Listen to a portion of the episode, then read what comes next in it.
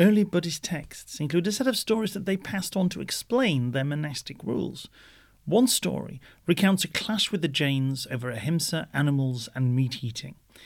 It is set in Vaishali, the capital of a tribal republic bordering the kingdom of Magadha, and it's the home turf of Jain teacher Mahavir.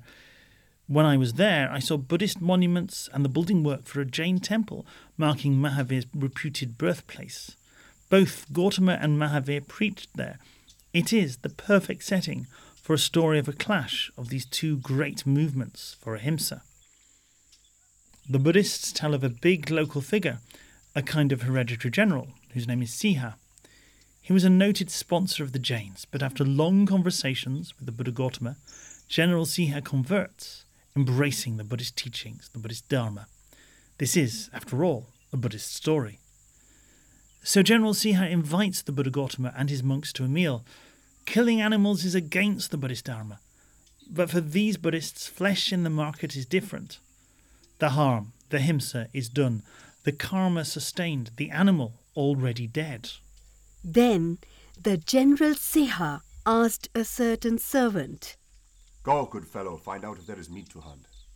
Then Siha, the general, towards the end of that night, had sumptuous food, solid and soft, prepared. Now at the time many Jains, waving their arms from carriage road to carriage road, from crossroad to crossroad in Vaishali, cried, Today a fat beast, Great ox! killed by Siha, The general is made into a meal for the servant of Gautama, The Shramana Gautama makes use of this meat. knowing that it was killed on purpose, That, that the deed was done for his sake. Then a servant approached the General Siha. Having approached, he whispered into the General Siha's ear. For a long time now, these venerable brethren have been desiring to discredit the Buddha, the Dharma, the order. And those venerable brethren do not tire of telling false, idle, vain lies of the Blessed One. Not for the sake of our livelihood would we intentionally deprive a living thing of life.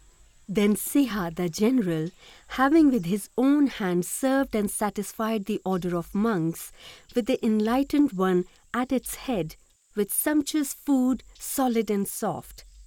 Then the Lord, on this occasion, having given religious discourse, addressed the monks, saying, Monks, one should not knowingly make use of meat killed for your purpose.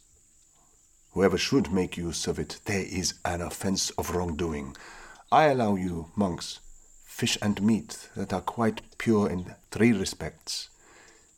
If you do not so see, if you have not so heard, if you do not so suspect. The first thing that strikes me is that this Buddhist story is trying to paint the Jains as militant, judgmental vegetarians. One set of animal advocates trying to say, but don't worry, we're not those extreme animal rights people. Whilst the Buddhist order tries to at least ensure that people do not slaughter animals in their honour. Here, in the dust of Vaishali, are the lines drawn up for an argument within animal advocacy that is still going on. And from that day to this, the Jains are arguing that the only reason meat ends up in the marketplace is to be eaten, to argue that meat is murder,